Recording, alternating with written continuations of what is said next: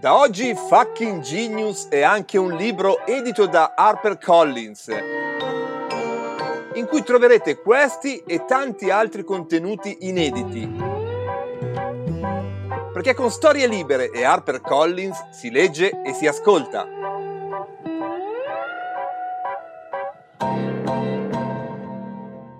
Storie Libere presenta il computer è una delle invenzioni più rivoluzionarie nell'intera storia del genere umano. Avete presente come questa macchina ha cambiato il nostro modo di pensare, imparare, lavorare e vivere?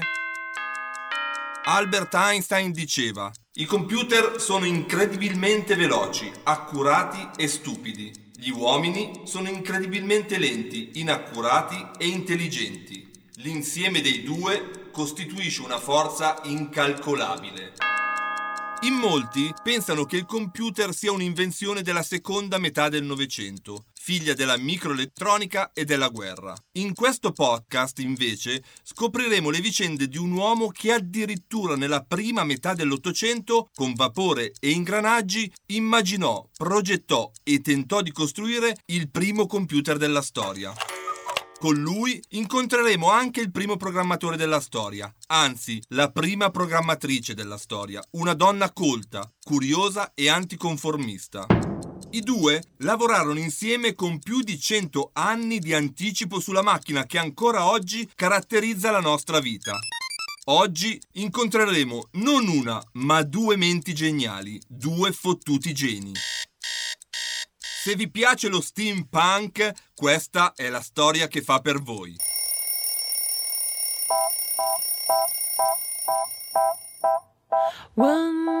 Sono Massimo Temporelli, sono un fisico e da vent'anni mi occupo di diffondere la cultura scientifica, tecnologica e dell'innovazione.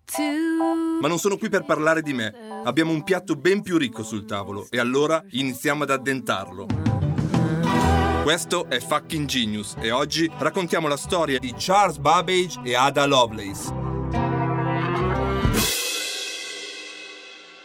Dedichiamo qualche minuto per raccontare l'infanzia e i primi anni di vita di questi due straordinari Homo sapiens, perché spesso le caratteristiche dei grandi innovatori emergono fin dalla loro più tenera età. Charles Babbage e Ada Lovelace non fanno eccezione a questa regola un nerd della matematica, Charles Babbage.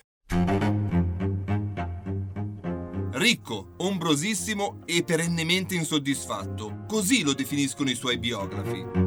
Charles Babbage nacque a Londra il 26 dicembre del 1791, proprio negli anni in cui in Inghilterra stava per esplodere la prima rivoluzione industriale. Da pochi anni infatti James Watt aveva inventato e brevettato la sua macchina a vapore e molte fabbriche iniziavano a trasformarsi pesantemente, così come l'urbanistica e la vita di molte città inglesi. La famiglia di Babbage era facoltosa, con tradizioni nella finanza e nel settore bancario.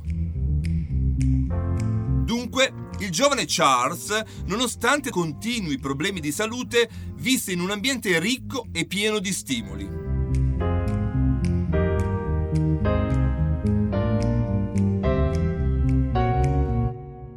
Sappiamo pochissimo della prima infanzia di Babbage, fatta esclusione per qualche racconto presente nella sua autobiografia, dove viene raccontata una sua smodata e precoce passione per la meccanica, i meccanismi e gli orologi.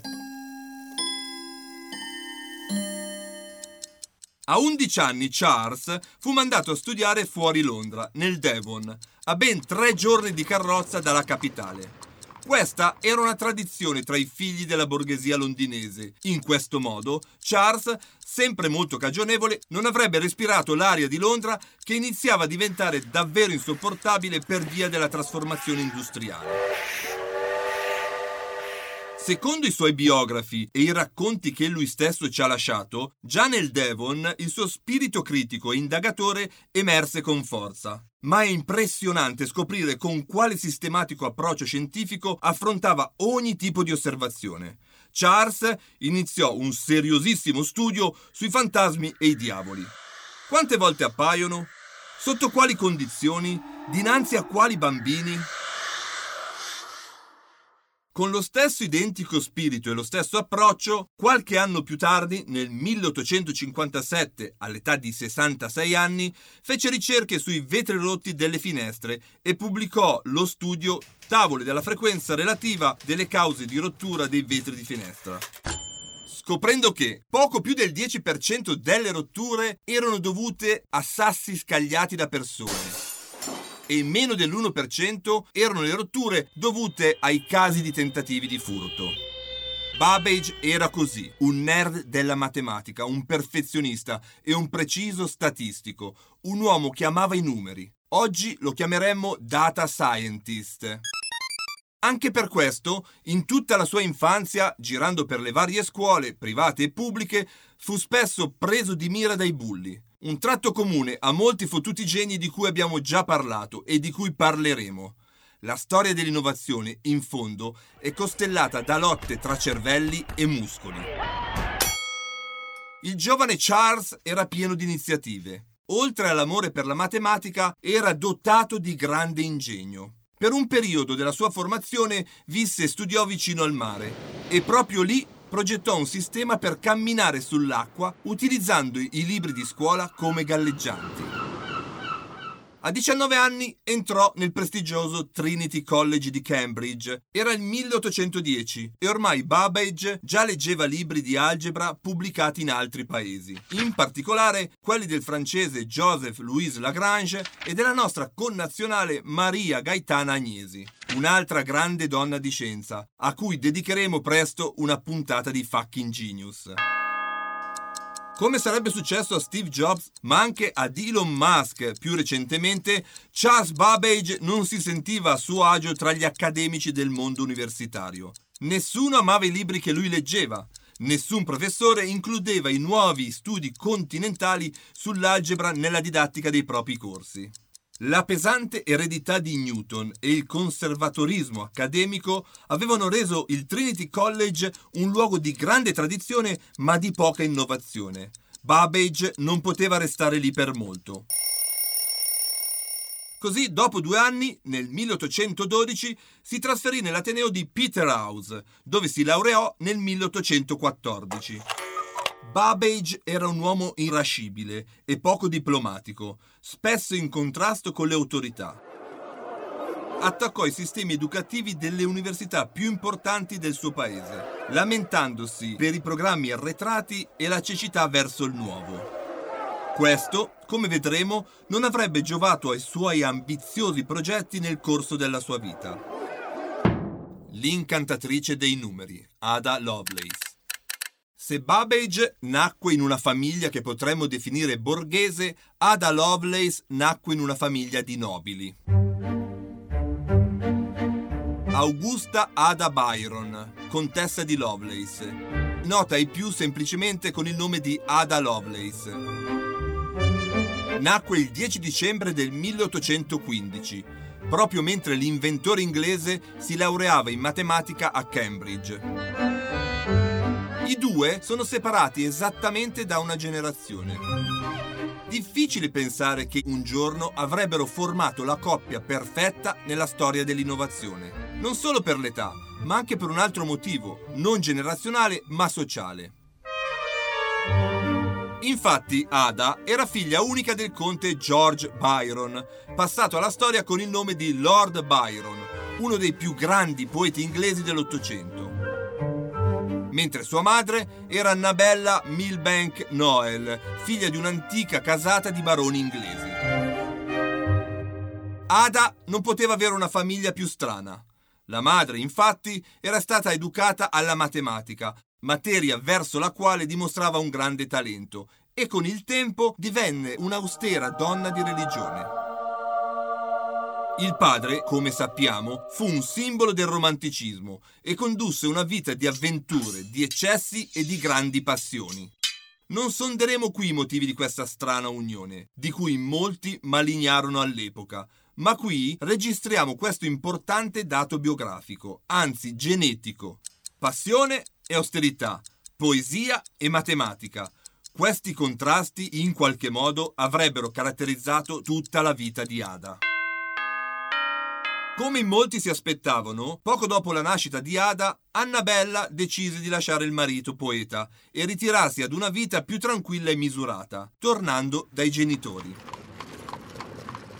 La figlia venne affidata alla madre e il padre non ebbe più nessuna relazione con loro, visto che la sua vita disordinata e piena di avventura lo portò in giro per mezza Europa, fino a morire nella guerra di indipendenza in Grecia nel 1824, quando Ada aveva solo nove anni. Annabella impostò l'educazione della figlia cercando di creare le condizioni affinché i tratti caratteriali del padre non emergessero. Poche occasioni di mondanità, molti sacrifici e tanto studio, tantissimo studio. Geografia, francese, letteratura e matematica, soprattutto matematica. Lentamente però i geni paterni, o anche solo una sana e naturale voglia di libertà ed emancipazione, iniziarono ad affiorare nella giovanissima Ada, che scriveva infatti, entrando nell'adolescenza. Io non posso pensare che un genitore abbia il diritto di dirigere un figlio. Tu, madre, non hai diritti naturali su una figlia. Sarà stato l'isolamento, i castighi inflitti dalla madre, oppure il tanto, tantissimo studio, ma in Ada iniziò ad aumentare l'immaginazione e la voglia di costruire mondi. Così, se Charles Babbage, da adolescente, pensava di costruire sistemi per camminare sull'acqua, la giovane Ada immaginava di costruire cavalli mossi dal vapore e capaci di volare ed era ambiziosa, molto ambiziosa, con quel briciolo di presunzione tipico di tutti i nostri fottuti geni. In circa un anno di esperimenti sarò in grado di portare l'arte del volo alla perfezione, scriveva nei suoi punti la giovane Ada. Come tutte le donne di quel periodo, non le fu concesso di iscriversi all'università e di compiere studi accademici ma proprio come la madre, la sua passione per la matematica e la scienza rimase inalterata e accesa per tutta la vita. Sarà questa sua passione a farla incontrare con Charles Babbage e i suoi progetti pionieristici. Un ricco matematico a Londra. Dopo la laurea in matematica, Charles Babbage tornò a Londra e si sposò con Georgiana Whitmore il padre non avrebbe voluto che il figlio si sposasse così presto e i due entrarono in conflitto. Nonostante questo, lasciò al figlio una rendita vitalizia che avrebbe permesso a Charles di mantenere se stesso e la sua famiglia per tutta la vita, dignitosamente e senza preoccupazioni. Non pressato da questioni economiche, Babbage iniziò a dedicarsi alla cultura e alla diffusione di una nuova matematica in Inghilterra fondò diverse associazioni scientifiche, tra cui la Società Analitica e la Società Astronomica, quest'ultima con l'amico e grande astronomo John Herschel.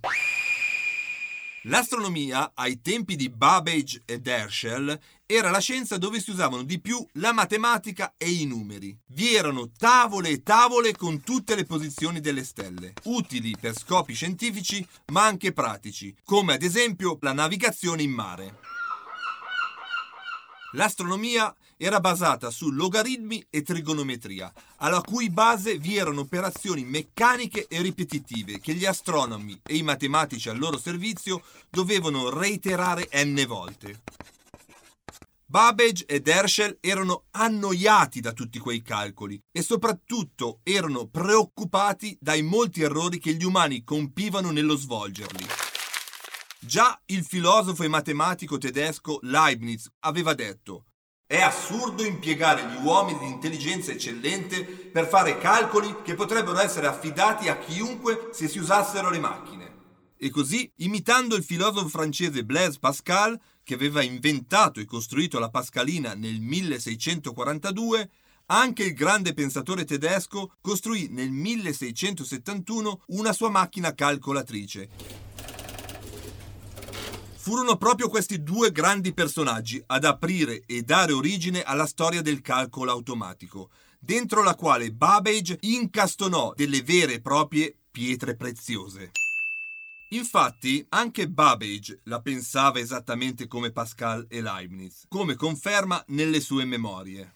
Una sera ero seduto nella stanza della società analitica a Cambridge e la mia testa ciondolava in uno stato trasognato verso le tavole dei logaritmi, aperte davanti a me. Un altro socio, entrando nella stanza e trovandomi semi addormentato, mi chiamò. Bene Babbage, cosa stai sognando? Al che risposi. Sto pensando che tutte queste tavole potrebbero essere calcolate con una macchina. Il primo sogno di Babbage. Secondo molti storici, Babbage inizierà a progettare e costruire la sua prima macchina per eseguire calcoli automatici intorno al 1819, all'età di 28 anni. Senza entrare nei particolari tecnici, l'idea di questa macchina, poi chiamata macchina alle differenze o macchina differenziale, si basava sul fatto che, come aveva scoperto e dimostrato il matematico Brooke Taylor, i logaritmi e le funzioni trigonometriche possono essere rappresentate con dei polinomi. Ad esempio, il seno di x è uguale a x meno x alla terza su 6 più x alla quinta su 120 meno x alla settima su 5040 e così via. Tanto più si va avanti con il polinomio, tanto più ci si avvicina al valore dell'incognita. Il metodo delle differenze, invece, permette di calcolare il valore di queste funzioni polinomiali facendo delle semplici e ripetitive sottrazioni che quindi possono essere automatizzate. Questa è l'intuizione di Babbage. La macchina alle differenze sarebbe stata progettata e costruita interamente con ingranaggi e avrebbe ottenuto qualunque valore delle funzioni trigonometriche e logaritmiche. Un sogno per ogni astronomo e matematico dell'epoca. Nell'idea di Babbage era compresa anche la produzione di una stampante che avrebbe stampato direttamente i risultati dei calcoli, eliminando così anche l'ultima fonte di errore umano, cioè la trascrizione o la stampa tipografica a caratteri mobili. Il progetto della macchina di Babbage era di notevole complessità, nulla a che vedere con le calcolatrici costruite fino ad allora. Il suo progetto avrebbe avuto dimensioni enormi. Sarebbe stato alto circa 2 metri e mezzo, largo 2 metri e profondo 1, con un peso totale di alcune tonnellate. Questo mostro ottocentesco avrebbe contato 25.000 parti tra ingranaggi, leve e alberi. Nel 1822 Charles Babbage propose lo sviluppo della macchina in un articolo inviato il 14 giugno alla Royal Astronomical Society dal titolo Note on the application of machinery to the computation of very big mathematical tables. La sfida era lanciata. Money, money, money.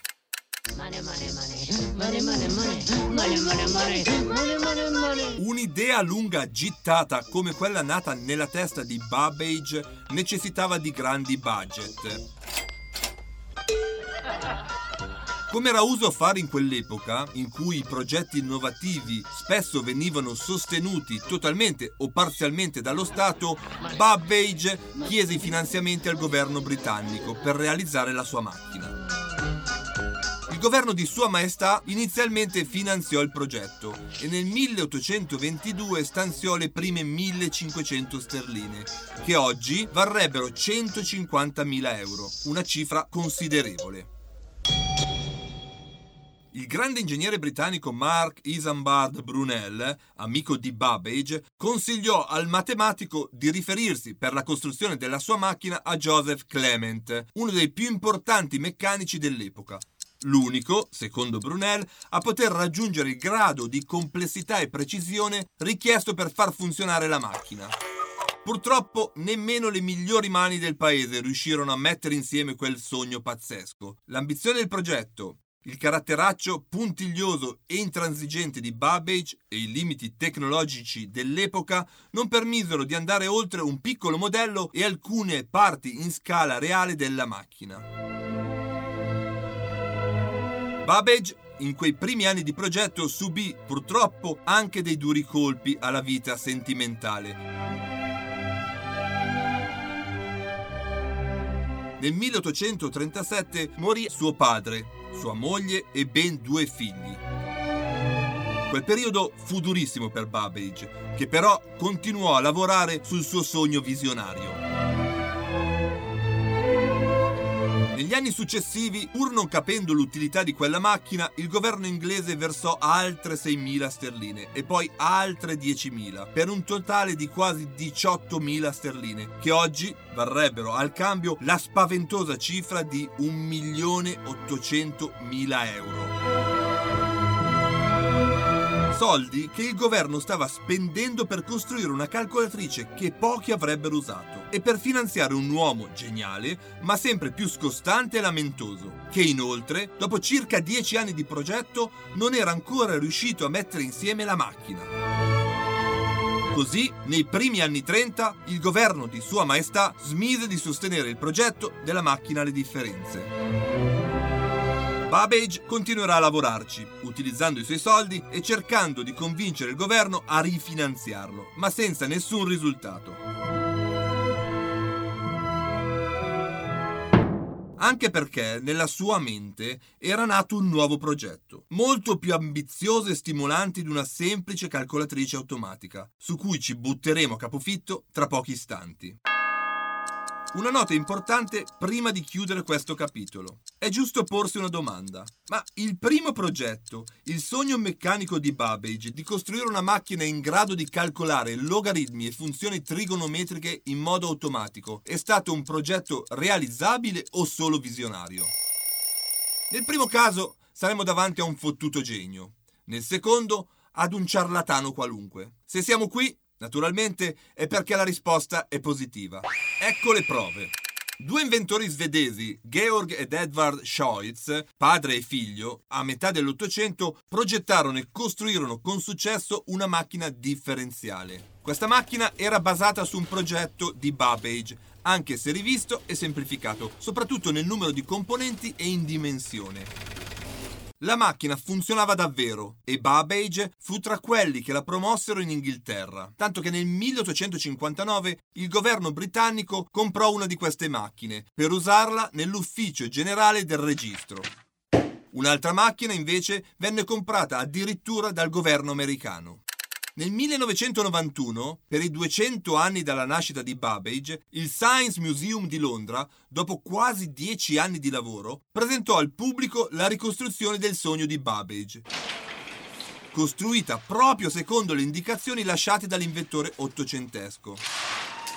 Indovinate un po', la macchina funzionò perfettamente. Babbage era un genio, un fottuto genio.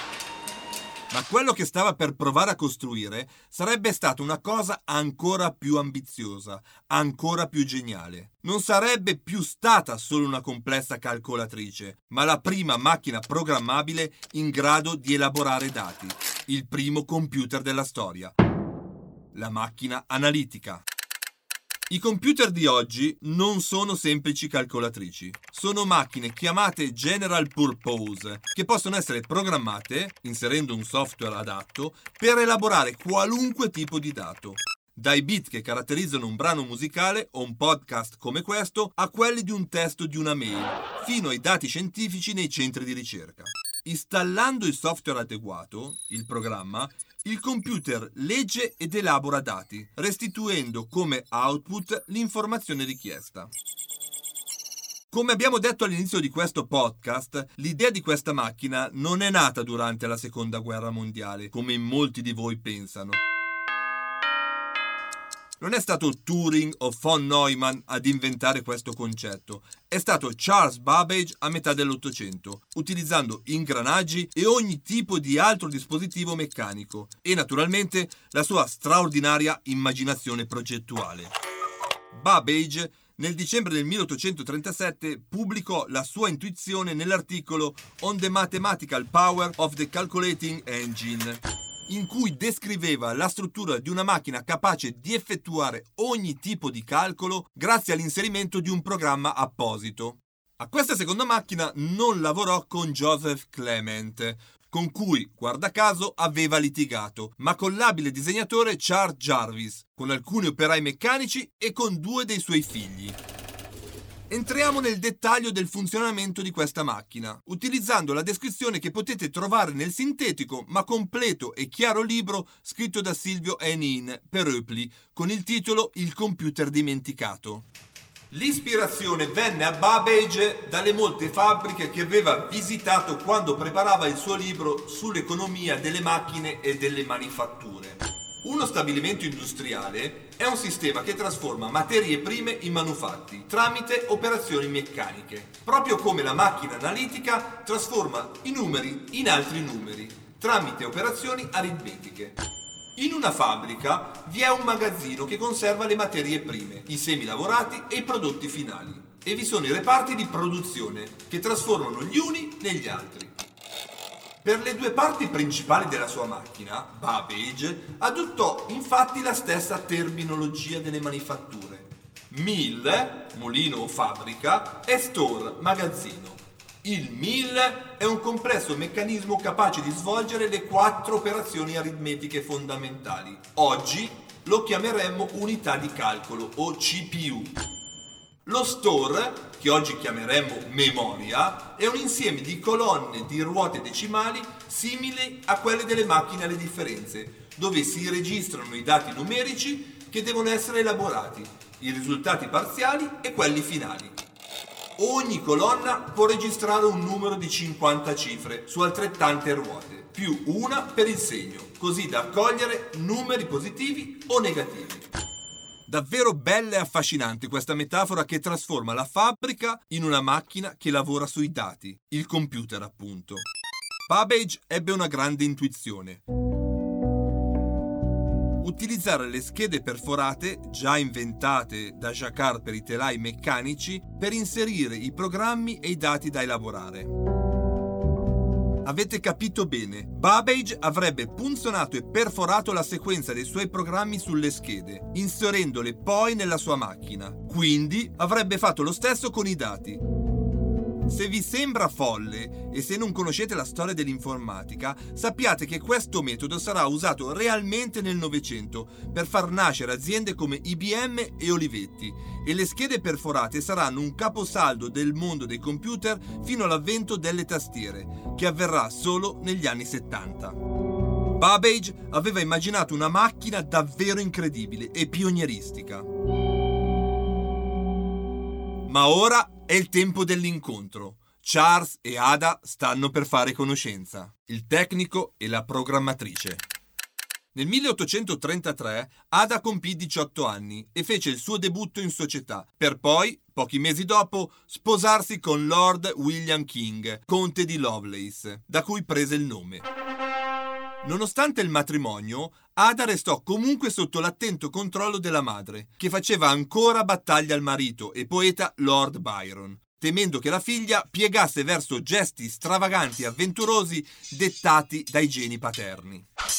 Ada costruì la sua famiglia partorendo tre figli e nonostante gli impegni di una giovane madre, continuò a mantenere un'accesa curiosità e un forte interesse per la matematica e le scienze. Proprio grazie a quegli interessi incontrò Charles Babbage. Quelli erano gli anni in cui i pensatori e gli intellettuali dell'epoca vittoriana organizzavano serate culturali. Il salotto di Charles Babbage a Londra era tra i più ambiti. Una sera del 1833 la madre Annabella e la figlia Ada presero parte a una di quelle serate in cui Babbage presentava la sua prima macchina, la macchina alle differenze. Lo scorso lunedì andammo entrambe a vedere la macchina che pensa. La macchina calcolò la seconda e la terza potenza di molti numeri, calcolò la radice di espressioni quadratiche. Ada aveva solo 18 anni e Babbage 42. La ragazza restò affascinata da quell'uomo colto e acuto che parlava di macchine automatiche. Viceversa, Babbage rimase rapito da quella giovane ragazza che mostrava un così forte interesse e così tante competenze su materie sconosciute ai più. Per lui Ada diventerà l'incantatrice dei numeri. I due iniziarono a frequentarsi, sia nelle serate pubbliche a casa di Charles Babbage, ma anche in sedute private, dove discutevano di matematica, filosofia e automazione del calcolo, prima cimentandosi sul progetto della macchina differenziale, poi su quello più complesso della macchina analitica. Ada non possedeva gli strumenti e i formalismi della matematica, ma aveva grandi visioni e un approccio originale alla disciplina. Così ne parla lo scrittore e giornalista Benjamin Woolley. Il modo con cui una formula possa essere derivata da un'altra, per esempio, continuò a lasciarla perplessa e cominciò a considerare le espressioni algebriche come spiriti e fate piccole creature illusorie e fastidiose che possono adottare qualunque forma desiderino. Invece Babbage scrisse un giorno ad Ada Lovelace Credo sia doveroso assecondare la tua predisposizione per la matematica. Non possiamo definire Babbage il professore della Lovelace e nemmeno Ada l'assistente di Charles.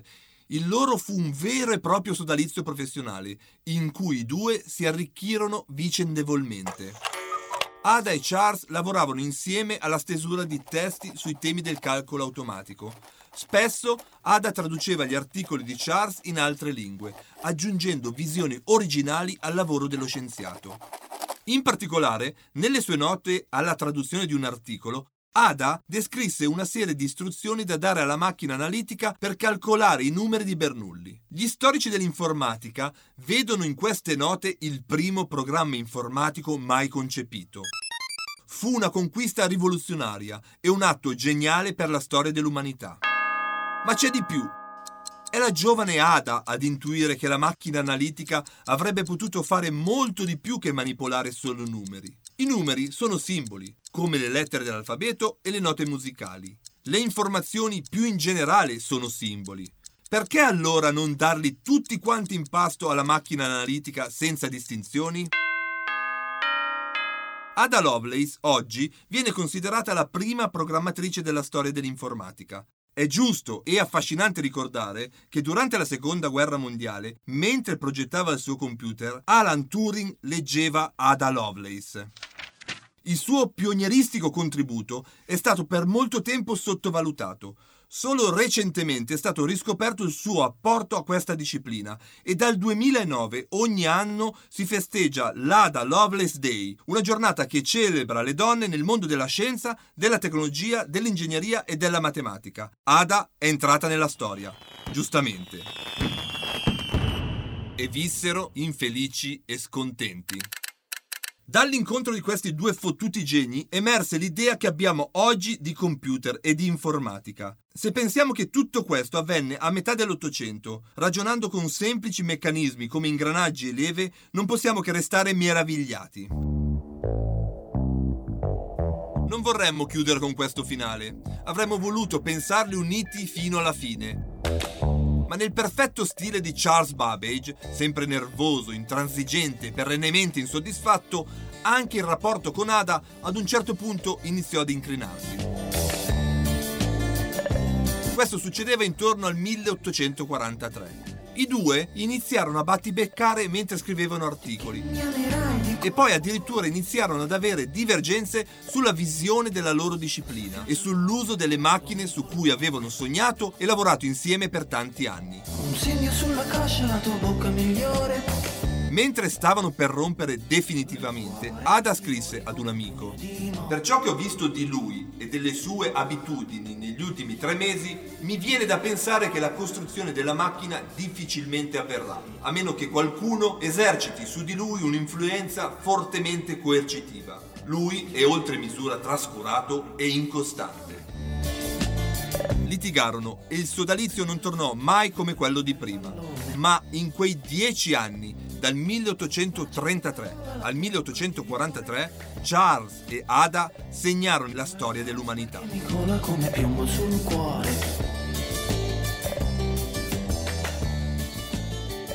In seguito, Ada Lovelace si interessò di centinaia di argomenti scientifici diversi, spesso sopravvalutando e magnificando le sue capacità intellettuali, e in qualche modo finì per seguire l'esempio del padre, persa tra mille flirt con uomini più giovani di lei, spendendo un sacco di soldi nelle scommesse dei cavalli.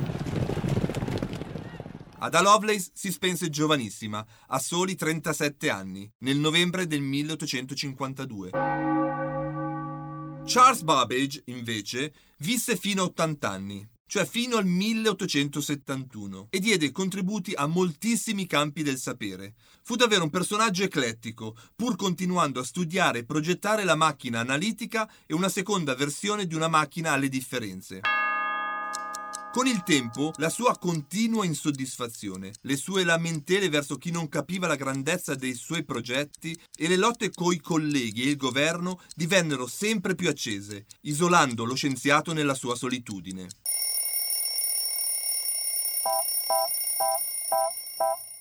Ada e Charles non ebbero certo due caratteri facili, ma nessuno può negare che videro il mondo con chiarezza per come sarebbe diventato 200 anni dopo e provarono a raccontarlo con tutte le loro forze al resto dell'umanità. Un merito troppo grosso per non provare un rispetto e un amore spassionato nei loro confronti. Viva i computer, viva l'informatica, viva Charles Babbage e Ada Lovelace. E naturalmente, viva fucking genius! Io sono Massimo Temporelli e vi aspetto per la storia del prossimo fottutissimo genio.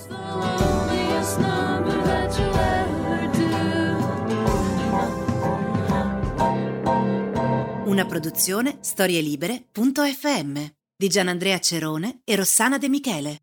Coordinamento editoriale Guido Guenci. Post produzione audio era zero.